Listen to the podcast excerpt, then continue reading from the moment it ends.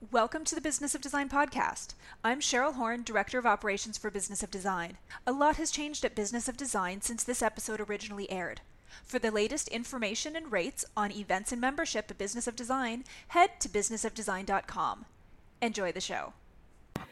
Hey, everybody. Welcome to Business of Design podcast. This is episode 28, and we are going to be talking with a great friend, Bruce Philp. You may remember him from episode 23. You are a brand, whether you like it or not. And this is part two. Welcome to the Business of Design podcast with Kimberly Seldon. Brought to you by Business of Design, a coaching community for independent designers like you. We all know design matters. At Business of Design, we think designers matter too. Hey, Cheryl. I hope you have something fun for us today. What do you got? Well, hopefully, we've got something in the works. We've had a lot of designers inquiring about going to High Point with you. What do you think about planning a trip there? I think it's coming up in April. Yeah. Oh, oh my gosh. You know what it is? It's April 14th to 18th uh, 2018. And we did have a conversation about taking a group there. So, for people who've never been, for people who aren't sure how to navigate the market, it's huge. You can do so much sourcing when you're there, and of course, tons of networking. We are talking about doing a business of design trip. So, you put uh, details as we have them up on the website. Is that right, Cheryl? Yeah, we'll we'll definitely get that up there um, as we start to plan around it. But if you are interested, um, we are going to try and start getting a list together. So feel free to email me, Cheryl, C H E R Y L, at businessofdesign.com, and we'll get you on the list and make sure you get the information as we plan it. So fun, so fun. We'll do some work, we'll do some learning, we'll have some fun, we'll drink some wine. Hey, I think I think I want to go on this trip. and and it would be a business expense. Yay! I Maybe not it. the wine, but the rest of it. exactly. All right. If we can only write that off, oh dear. Thanks, Cheryl. Okay. Talk to you soon. Bruce is a 30 year veteran of branded marketing, and he's an award winning author. I mentioned Consumer Republic last time, which is a book that really helped change my thinking about branding. There is a link to the book on our website. Definitely check it out. Bruce describes himself as an optimist with experience. I love that because I feel that perhaps that describes me too. Bruce is co founder of Heuristic, a boutique consultancy that helps new and transitioning brands find profit and purpose. And he runs that company, of course, with his partner, Lyndon Courtemanche. I definitely wanted Bruce to come back because I had some follow up questions after the first interview. And in particular, I wanted to go a little bit deeper into this idea of imposter syndrome. It startled me a little to discover that I'm not the only one who wakes up some days and thinks, why would anyone hire me? Um, not a good thought to have, and certainly not a fact that is reflected in the calls that come into my office and the experience of working with the repeat clients that I have. But nonetheless, there it is. I have it. So I'm going to ask Bruce about that. And I'll get follow up on some of the other questions I wanted to know more about. But I really got thinking after the second conversation about a few of the turning points, I would say, in my own maturity as a business owner those moments where I could see that I had begun to take myself seriously. So, for example, I was thinking about the time that I sent my contract via email to a potential customer. And back then, we used to send a Word doc, and I sent it to the customer, and it was returned to me with multiple changes throughout. And I remember looking at this contract that had been changed and initially having a little read through and then next having the thought that, wait a minute, this is my contract. This is the contract that you sign if you want to work with me. I'm not hiring you, you're hiring me. And between the two of us, I have more experience running a design firm than you do. So I'm going to stick with my contract. And so our response to that customer is, wow, thank you. Uh, that was an interesting exercise. We should have sent you the contract in a PDF form. It is not open for negotiation. These are the rules that we've put in place because we know how to run a successful design project. And he turned around and signed the contract as is. But it did give me some insights into some of the things he was worried about might happen. So we had some conversations around that. And I think uh, going forward, we might even have amended our contract just a little bit to address com- some of those concerns. Because at the end of the day, I want that contract to be signed without hesitation, without reservation. And that means it has to be so clear to customers that they have no fear about signing it. I also have noticed that I no longer will engage in negotiating my fees. Now, that can happen in a straightforward manner. You're how much an hour? I think that's really high compared to other designers. And the answer is this is what we charge. We know our value. Uh, this is our business model. Get on board if you want to work with us. Great. And it can also happen when I, which I find a little bit trickier when the client says something like, but I've already paid you so much. I thought we were done with billable hours now. And I've learned to be very clear and very firm about the fact that we will be charging billable hours through the end of the project. And it doesn't matter if it's an hourly fee contract or a flat fee project. Uh, uh, in both cases, we will be charging for our hours up to and including the end of the project.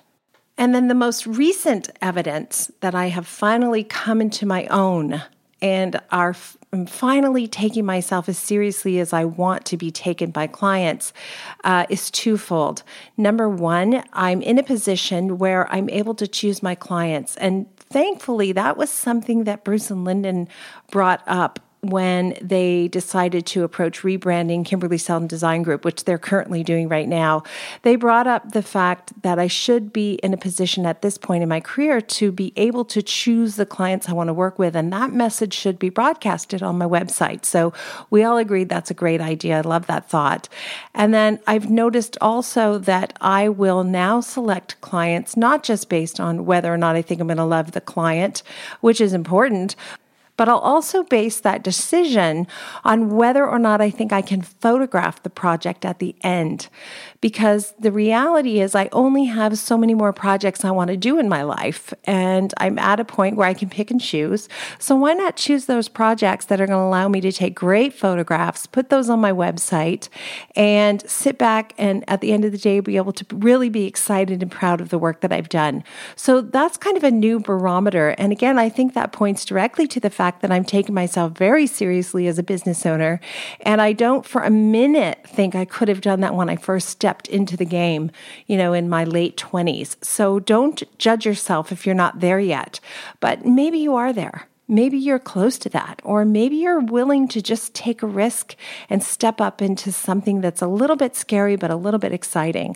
I think you're going to get a lot out of this episode. And I was particularly happy with his takeaways, and he's going to tell you a little bit more about each one of them. But after every podcast on the website, if you look at the show, the episode number, you'll see that we kind of highlight the best takeaways there for you. So if they mention uh, an app that they love, love, or they mention a website that they love, or something or other that's going to make your project life so much better, we'll put that right on our website. So make sure you, you go to businessofdesign.com, check out what's there in the section under each episode. This is episode 28 You Are a Brand, Whether You Like It or Not, part two. Bruce Philp, you came back. That was so nice of you.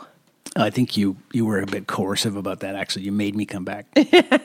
you think waiting in front of your driveway was too much? it's a bit aggressive, but you know you can't be successful without being aggressive. Exactly. Okay.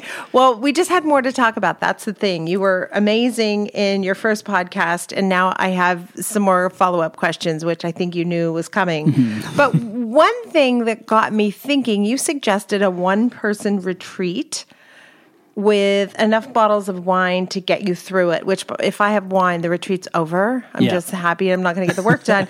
but you did that as a way of um, getting us to deep dive a little bit into those three things you said were important for brand, which are purpose, positioning and character, right? right. Yep. Okay, so that was the last episode. That's what we talked about. And you're all going to go back and listen to part one if you want to hear that.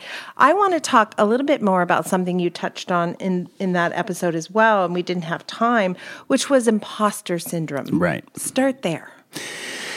Right. So uh, everybody probably knows what imposter syndrome is the, the belief that whatever job you're doing, you're actually not equal to it and you're a fraud and no one's just found you out yet, but they're gonna, and that'll be terrible.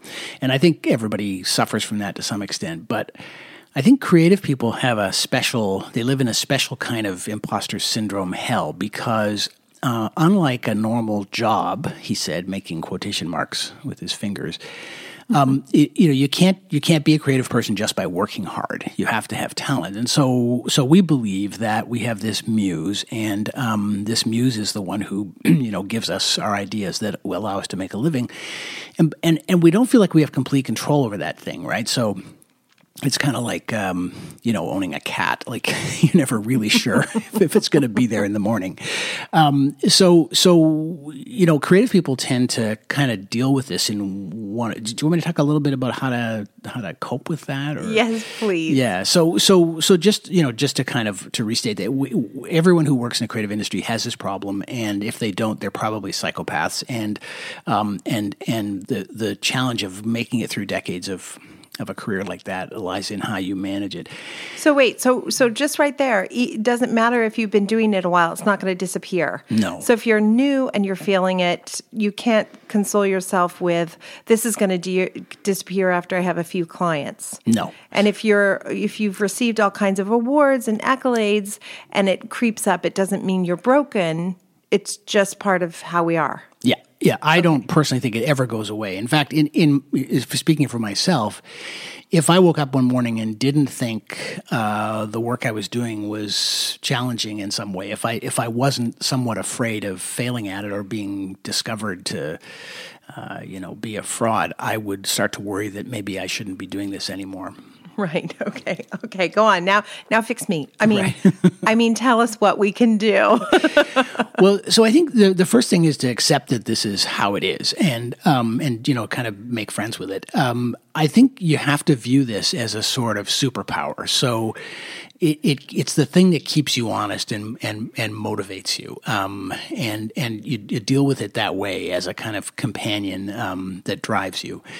And the, with creative people in my industry, I've found that um, they tend to drift in one of two directions. They they uh, they either become less curious over time, or they become more curious over time. And the people who become more curious are the ones who survive imposter syndrome the best. So, what I mean by that is that they they make a point of always putting things in um, always filling their brain with new, fresh stuff. And I think you do this by traveling. Right. Um, I do it by uh, reading and by trying to be an avid student of pop culture. And I just try to keep pouring stuff into my brain.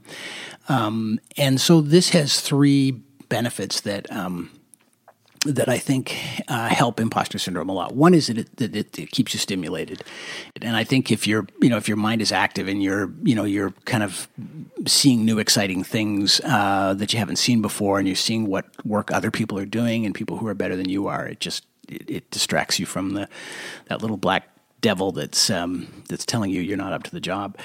Um, I think secondly, it keeps your work fresh, and that's a good antidote for um, for imposter syndrome. And the third is that it it kind of helps you always be the smartest person in the room.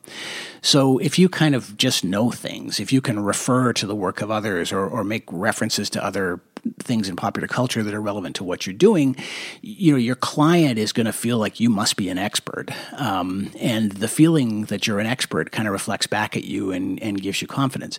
This is a far, even though it's more work, it's a far happier place to dwell than the people who just think that, um, you know that their muse is lurking in there and, and, and sort of you know praying that it comes out today for the meeting um, and uh, and then you know kind of not knowing what's going to happen. Uh, you know, when it, do you know what I mean? Is, if that, that's familiar. She's feeling. hiding. She's hiding. that's right. Come out, you oh devil! You. I have nothing to say. Pull a fire alarm. Yeah. So uh, it, it, doesn't. It doesn't sound like an obvious antidote to imposter syndrome, but but it really works for me, and and it's something that I've observed in others. Is just keep put, pouring stuff into your brain, and um and, and and outside maybe your general realm, like you said. For me, it's travel. Yeah. Of course, there's lots of design when I travel, but just moving and going out and doing wine tastings and climbing rocks and Yeah. things like that seems to help a lot. Yeah, absolutely. Eh, There's the great, great danger in taking your talent and putting it under glass because you think it's fragile and has to be preserved. You, you need to, uh, you need to, to tend that garden. Okay. And there's a difference then between the the feeling imposter syndrome and actually not knowing something and then getting the right people to help you fix that problem. For right? Like we talked last time about the fact that I thought I could just kind of design my own website because I'm good with design. So how hard could it be? It's Right. color, it's font.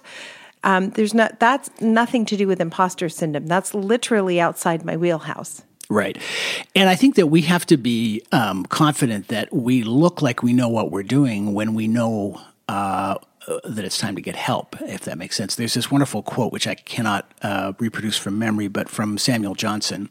Um, and he was the guy who talked about, you know, uh, people who prefer price over quality being the lawful prey of, you know, shysters and anyway it's that quote that they used to hang in baskin robbins stores uh, anyway, I was too busy looking for peanut butter, fudge, whatever. What was that one? so he, he said uh, he said that knowledge is of two kinds. You either know a thing or you know you know where to go to find out about it. I, and he, he used more elegant language than that, but I really think that's true. And I think that when you're sitting across the table from a client and you say, "I don't know how to solve this particular problem, but I know someone who does," um, you aren't giving up any power at all. You're giving them confidence.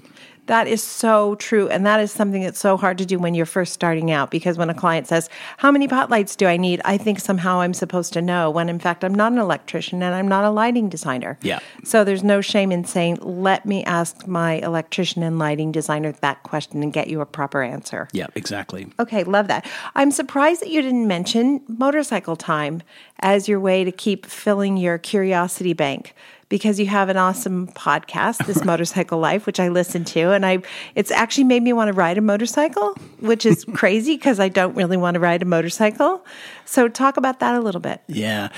So I, when I go for rides, I sometimes will think, um, but the thinking is very, um, it's very sort of free form. I won't, I won't get on a bike and, and head out with the intention of solving a problem. I'll just let it, you know, kind of percolate away in there. But just as often, the benefit that it gives me is that um, it fills my head with something else. When when you're riding, and there's lots of stuff in life that works this way, you know, skiing, horseback riding, there's lots of things that have this benefit. When you're riding a motorcycle, you have to generally be 100% focused all the time on, on, on the present moment. And, um, you know, a couple of hours of that is extremely refreshing. You come back uh, feeling empowered and feeling, you know, as if you your brain has just taken a, you know, fresh shower and toweled off. um, and that's really therapeutic. And I, I, I kind of think it helps my work, but I can't prove it. Yeah, I think for me that's yoga for sure. I just empty my head.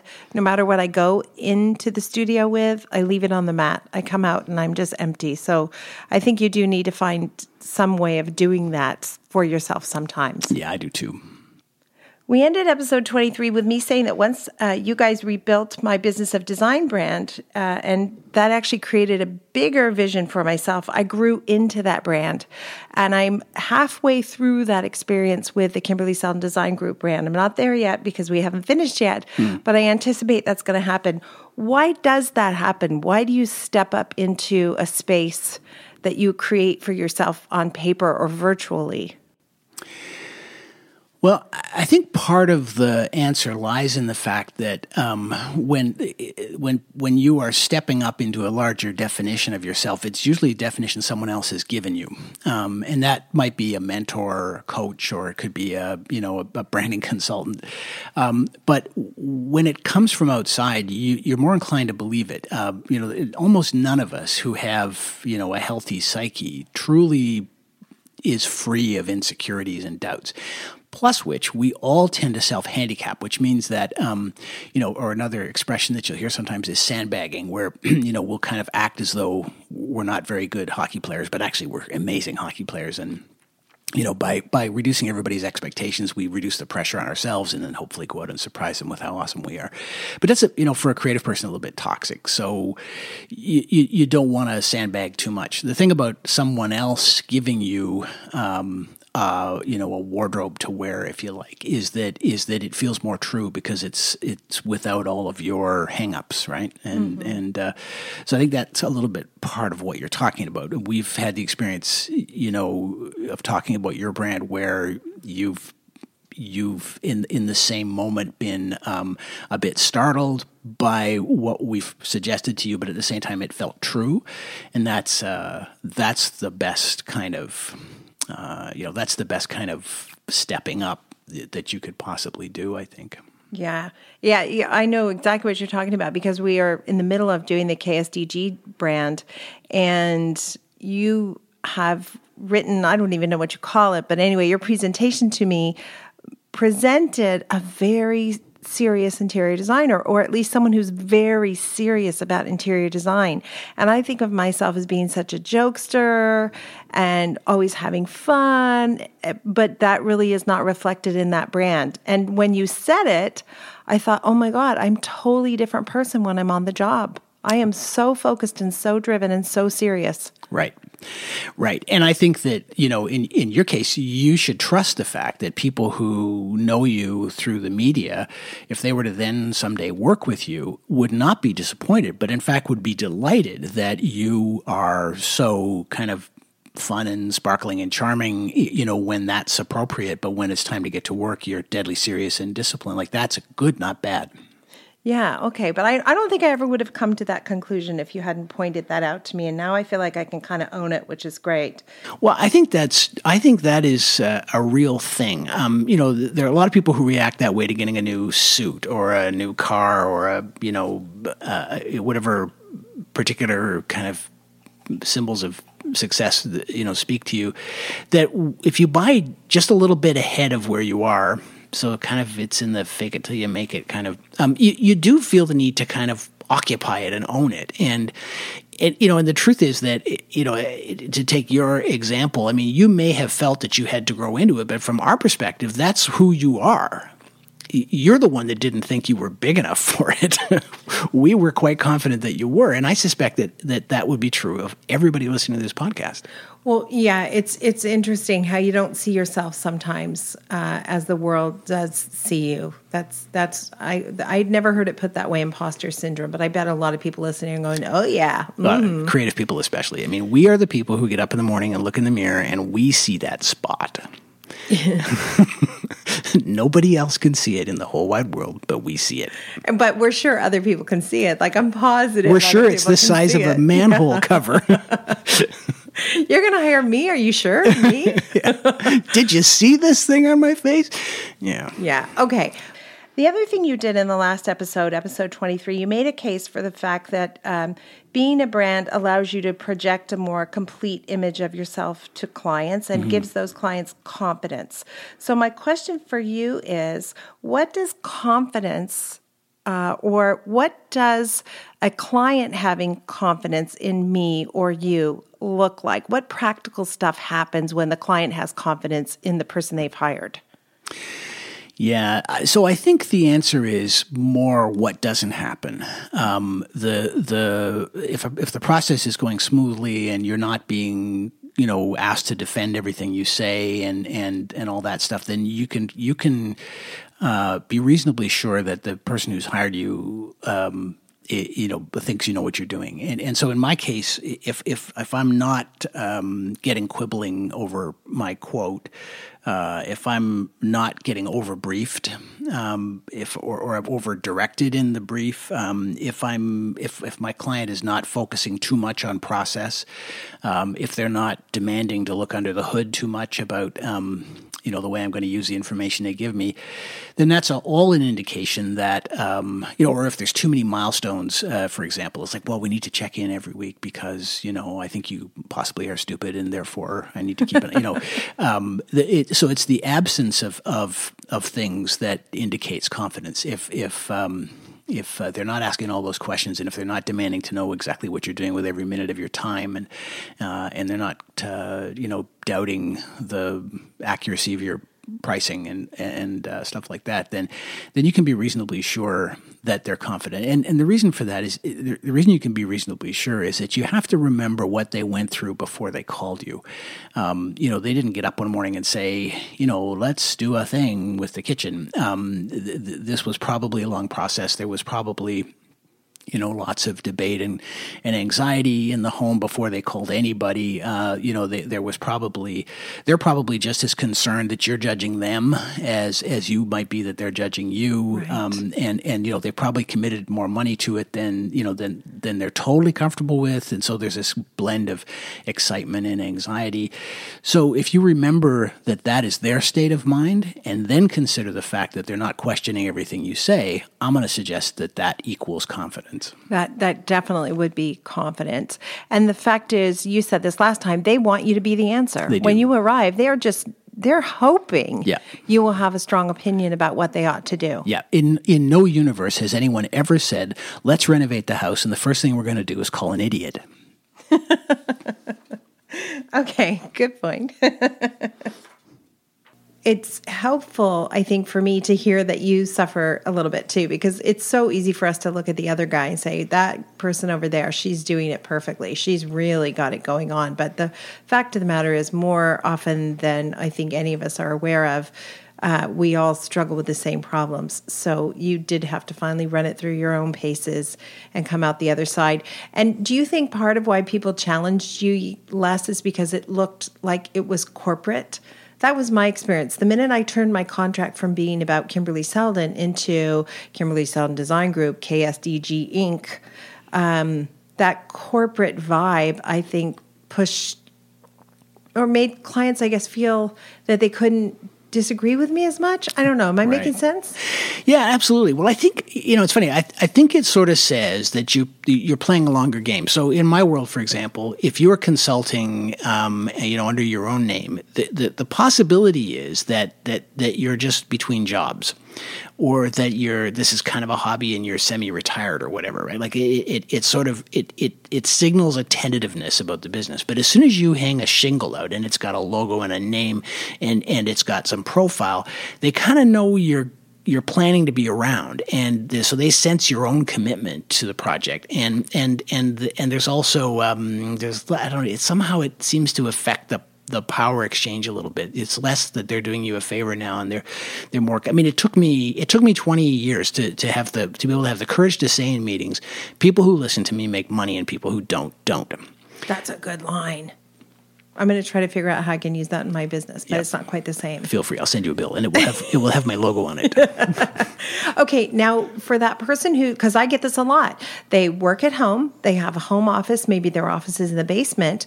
They will say things like, "Well, if I act like that, it's not the truth." And what you're saying is, don't be ridiculous. It's a virtual world. It doesn't matter that you work out of your office. I mean, you admitted to us that you work from home sometimes in your pajamas. You have onesies. I think I'm pretty sure you have onesies. am I right? yeah. That have little mounties on them. I understand. Yeah. But you don't tell that to clients. You don't lead with that at the client meeting. So why do you think, I think it's particularly true for women. Why do you think women feel that they're a fraud if they don't immediately tell the client that they work from home and have a home office? I, you know, I, I, I, that question is above my pay grade, especially I think when you're talking about the uh, you know about the kinds of people who who are listening to this podcast. I just think we we tend to self handicap because we're afraid of the pressure. Um, it, we're afraid of the pressure that um, putting it out there is going to put on us, and and that's absolutely human. I mean, I still experience. I, I, I constantly feel like I've got one foot on the brake and one foot on the gas because I don't want to be too busy, but I don't want to not be too. I mean, it's just a thing we do, right? Whereas if you if you come out there and say, you know, uh, if you go out in the world and say, okay, well, you know, here's my card and, and this is my brand name and this is my big fancy company, and you can go to my website. I mean, you're saying you're saying I'm I'm I'm I, I I'm this guy. I can do this. I'm the best, um, right. and that's terrifying, right? Oh my gosh What you just said reminds me of a scene from the, a movie that I love, Moonstruck. You know, in that movie, Olympia Dukakis is asking everyone why husbands cheat, and nobody's giving her a satisfying answer until the last guy comes in and says, I don't know, maybe they fear death. And she goes, Yes, that's it. so you just said we self handicap as a way of protecting ourselves. Yeah. Yes. Hello. I just met a designer yesterday. I was at Kravet sourcing fabrics. She came up to me and she said something that I've heard a hundred times and I don't know how to respond to it. And it's this Well, I have projects, uh, but my husband makes a really good living. So I don't really have to worry too, too much. But she was overwhelmed and overworked and was kind of making excuses for why she hasn't gotten her business stuff together. Is that self handicapping?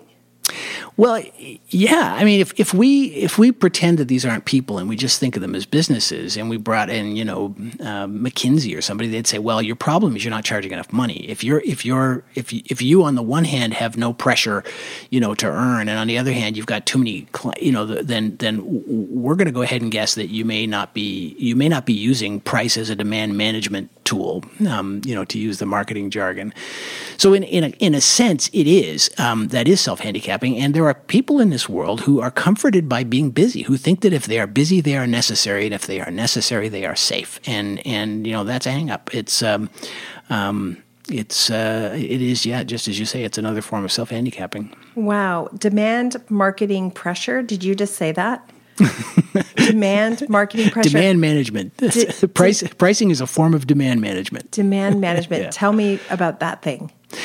Well, it, basically, the higher you raise your price, the fewer customers you will get. the The trick is that in any product category, it could be you know beer or snow tires. Um, it doesn't have to be designers or branding consultants. That that the relationship between those two things is not linear. So, you may find that by increasing your rates by fifty percent, you don't see much fall, much drop off, uh, you know, with clients at all. But by increasing them by seventy five, you might see you know two thirds of them drop off. I mean, so there's the, the, this concept called elasticity that we don't really know for sure. Um, so so you use that tool carefully, but but the chances are that if you're running off your feet and you're not making enough money, you're not charging enough. Or, or to put it more positively, if you're run off your feet and you're not making enough money, it means you are worth more than you thought you were. Right. Right. The best time to raise your fee is when you're super busy. Right. Yeah. Wow. That's good. A lot of people are afraid to raise their fee because the fear is I'll never work again. But my experience has been the higher the fee goes, the better clients I get. Not meaning nicer people or you know rich richer people are better people, but meaning that the clients I get tend to listen to me. Right. They tend to take my advice. I'm not arguing with them and second guessing myself. Yeah, and I, I, think it goes it goes back a little bit to the theme we talked about earlier uh, about about how we we are not the best judges of our value of our own value. Um, and, you know, and and this really. It, you know the rubber really kind of hits the road when we're talking about fees. Um, in our business, we charge by the day rather than by the hour. And um, in the in the few years since the uh, since we opened our practice, you know my my billable rate has gone up by 50%, and I've never had anybody squawk at all. In fact, I, I have a suspicion that my larger corporate clients um, are reassured by that. They're reassured by that because it's uh, an indication that you have the chops to handle their project. Right. Yes. So conversely, a too low fee might trigger insecurity in your client. Right.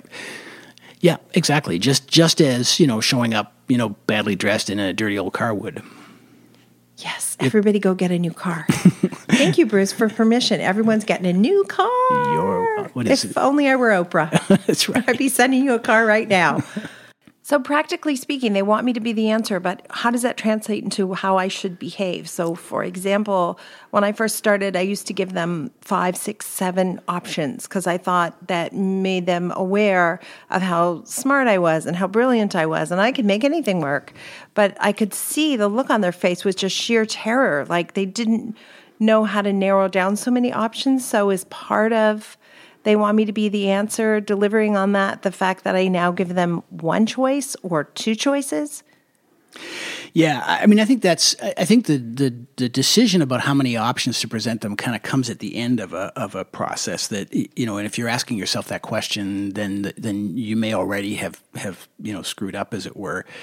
Um, Oh, I screw. oh, yeah, pretty much every day. do you have time? So, do you so have alcohol? I, I think it. Well, yes, yes, I do.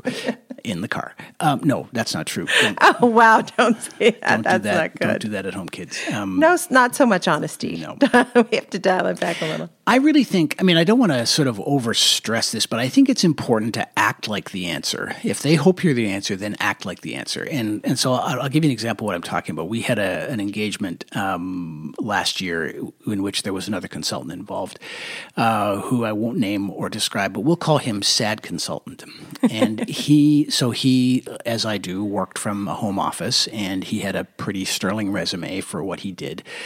But he sh- he sort of showed up wearing like these rumpled Dockers and, and a you know plaid shirt, and, and he had this his his laptop was you know sort of not current, and it was in this banged up bag, and he seemed to take some pride in being kind of like the Columbo of consultants, um, and and he and his demeanor was sort of I think I think he was he acted sort of bored. I've seen this all a million times. Um, don't worry, I've got the answer here in my sad, banged up little computer bag, and and um, I think I, my car keys are somewhere here in my rumpled old Dockers. And you, you know, like it was just a the theater of his being there was not confidence inspiring, and um, and so as a result and, and it got worse so when he started to develop presentation materials you know the the, the powerpoint presentations looked like uh, mm-hmm. you know a train wreck and and um, and they were sort of busy and ugly and weird colors and it, eh, it, eh, you know none of these things individually was damaging um, and we could say that this is all superficial and it doesn't matter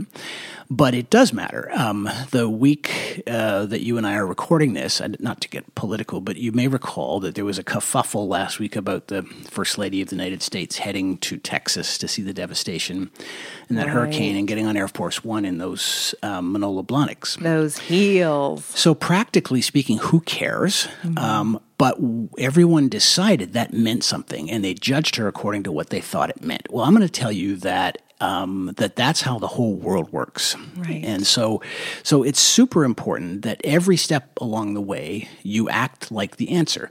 Be disciplined. Have a notepad. You know, have an agenda for the meeting. We're going to cover five things today. You know, the the and here's the well, we'll be back to you on the fir, on the first with this and on the fifteenth with that. Um, each of these things, even though they don't bear directly on the quality of the work, says to the person who's hired you, um, uh, I'm on this. Don't worry. Uh, I'm a pro. I've done this a thousand times. It's it's uh, everything is under control. And the result of a process that both looks disciplined and is disciplined is that when you bring them the answer, they're more likely to say, "Of course, that's the answer." Mm-hmm. Um, when I when I uh, ran my agency, we were, we made a real discipline of this, and the result was that very often. Um, combined with a lot of strategic effort, we would go and present one thing to clients, um, and it would be the first thing that we presented, and they would buy it. Yeah. Um, and that's got a lot to do with how confident they were when the meeting began. So, what are some other things then we can do to boost ourselves into a better, stronger version of ourselves? Are there practical things that we should all be thinking about? Yeah, I think so. I think that that um, process is a long term. It's a lifelong commitment. Um, you know, like your uh, yoga thing. It's not um, I'm going to go do this thing tomorrow and then that'll you know that'll solve it. It's a it's a way of being. Um, I have this uh, little cartoon um, that uh, I just love. Uh, it's a it's a picture of a of a guy in a meeting, um, sit, and a bunch of people sitting around a boardroom table, and they're all wearing business attire except he's wearing a Batman suit, and the caption is um, "Dress for the job you want." And uh, I relate to this because I wish I was Batman, but also I just love the audacity of it. And I think so. I think that's a big part of the answer is to you know know that you have more license than you think, and and kind of. Um, you know, just you know, I don't want to say "fake it till you make it," uh, which was a, an expression that my uh, beloved coach used to use a lot, but I don't. Um, it, it's not a me thing, but it, but it's not a act as bad, if exactly. Yeah. So then, then there's there's sort of three pieces of advice that I give young people in our business, um, which if they follow, I think results in uh, having that kind of gravity and presence and credibility. Um, that uh, that's what that I think is what you're talking about. And the three things are these: first of all, never stop trying to get better. Um, it's uh, you should that when the day comes that you don't think you need training anymore, um, then you might you know consider an alternative uh, you know career because you're you're toast. Um, you know, find me a pilot, for example, who thinks he doesn't need uh, mm-hmm. you know mm-hmm. any more training. So, so the first thing is keep getting better. Um, the second thing is remember that the work you do has a short life. Now, this is truer for me than it would be for you or your listeners. But but the fact is that you know as the years have gone by. Um, very few people remember the the the ads we did, um, but they remember what it was like to work with us, and um, that's what endures, and that's why the phone keeps ringing ten and twenty and thirty years later is because of what you were like. Um, so so remember that the experience has to be positive, and then remember that your network that is the the most important garden to tend. Um, and then the third piece of advice is remember your stories. Um, the the there's a bad habit in my industry of people believing that every new project is a blank sheet of paper paper and that they're doing a better job if they just pretend that they don't know anything.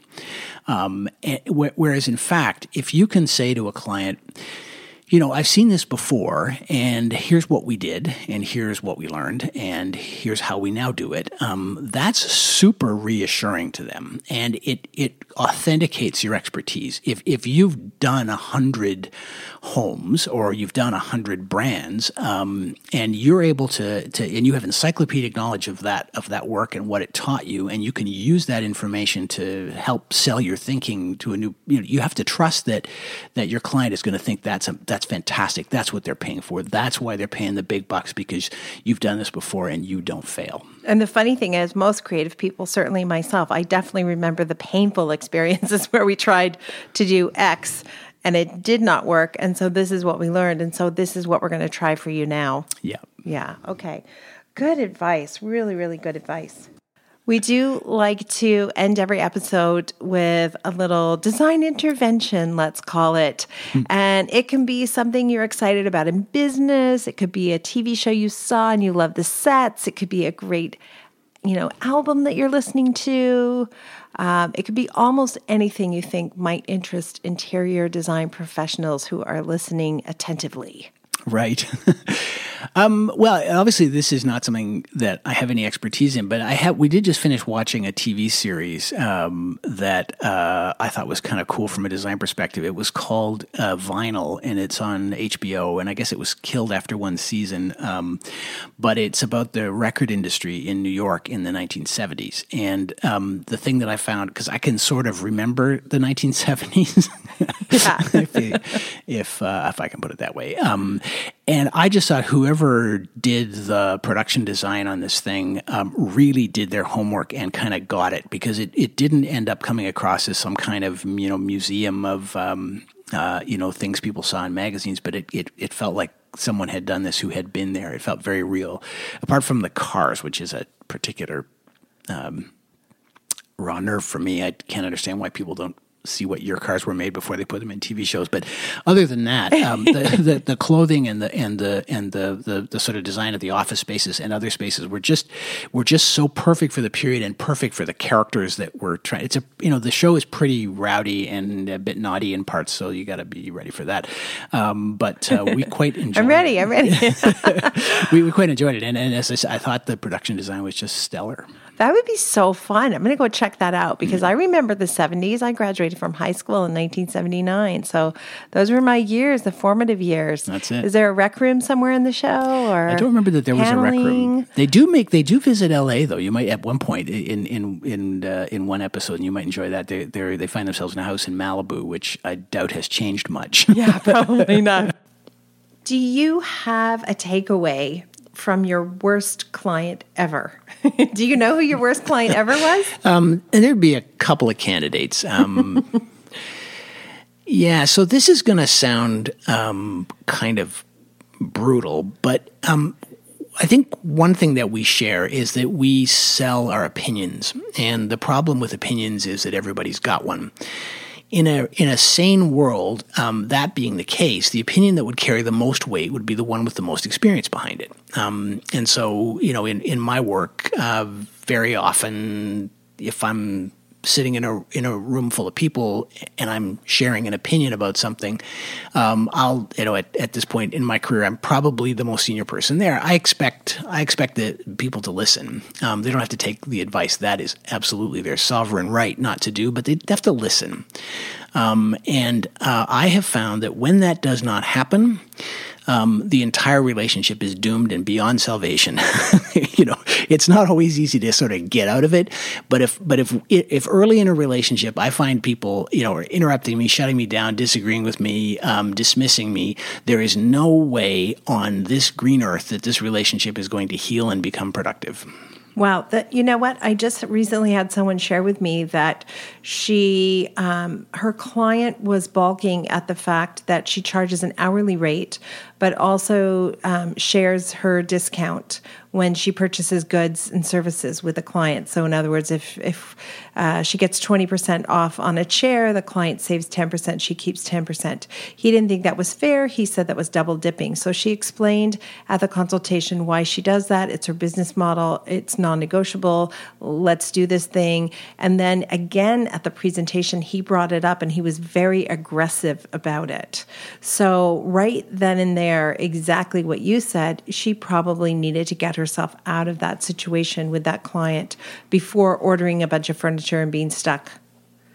Yeah, I mean, from what you told me, it seems highly unlikely this guy was going to turn into a pussycat after the contract was signed. Have you ever had a client turn into a pussycat when you push back a little bit? Um, yes. If it's just a question of pushing back, I mean, that can be a real, um, that can be a great moment. Uh, you know, if, if it, it, I think, I think men are particularly bad for this where they'll kind of circle each other like, you know, dogs uh, in a junkyard um, and kind of test. And, uh, you know, if you get to a point where, you know, guy A says, yeah, well, I don't think you know, I don't, I don't agree. I don't think you should do that. I won't accept those terms. And guy B says, oh yeah, well, if you don't accept those terms, then I'm out of here. And guy A says, okay, okay, uh, I hear you. Then they're pals forever. It's sort of, it can work out like that. If it's not too dramatic or not too fundamental to the project, if you have a little contretemps at the beginning and it and it and it works out, um, then then it's um, it's like. Um, the beginning of a beautiful friendship, as they said in Casablanca. Yeah, so it really is okay to hold your ground sometimes and just say, experience has shown me that this is the better way to do this. Yeah. Okay, good. Uh, conversely, your favorite clients, the best clients you've ever had, and don't use me, that's just silly. but your favorite clients, what lessons have you learned from those clients? Yeah, so the the person that I'm thinking of um, was actually sort of a huge client, um, and we worked with them for many many years. And he sensed in me that I had a sort of overdeveloped sense of responsibility. Uh, I was, that I was, was sort of classic firstborn child, you know, Boy Scout kind of. He picked this up, and his way of dealing with me was to give me complete freedom and um, and you know to kind of to get things done the way I wanted to get them done. All I had to do was sell him the answer, and then he'd say, "Well, off you go." I mean, we would shoot TV commercials, and he wouldn't even show up. Uh, that is not a strategy that he used with anybody else, and it isn't a strategy that would work on anybody else. But me, it kept me awake at night. I was so pressured by his expectations um, of me and his trust in me that I uh, outperformed. Um, you know, kind of again and again. I loved him for that, and I I still don't have the instincts that it takes to read people that way, but I really do try because it was so profoundly effective. Do you have red flags? Like, can you think of three red flags as you're interviewing or they're interviewing you, a potential client? Three things that make you go, I don't think so. Well, you know, the the positioning, the definition of positioning I gave you earlier was kind of sort of simplified for the purpose of this conversation, but it, it in marketing terms, it has a it, it really asks uh, companies to make some tough commitments about target market and and um, and differentiation. And I find that if um, if a if a a client is uh, is unwilling to have that conversation, if they want to sort of stay flexible and stay loose and you know chase the business wherever it may go, um, the sales guys will take care of this. Um, then then they're not ever going to get it, um, and that's cool. They can run their business the way they want to, but it isn't going to make any sense for them to pay me to be there and watch them do it. Um, so so that that kind of you know that that commitment um, is is really the almost the most for me anyway the most foolproof test of whether we're going to get along. Okay, as usual, Bruce, I feel like I have to go back and listen to this episode three or four times uh, in order to get all of the knowledge that you've shared and to figure out how to apply it in my life. So thank you. I appreciate it. Oh, you're welcome.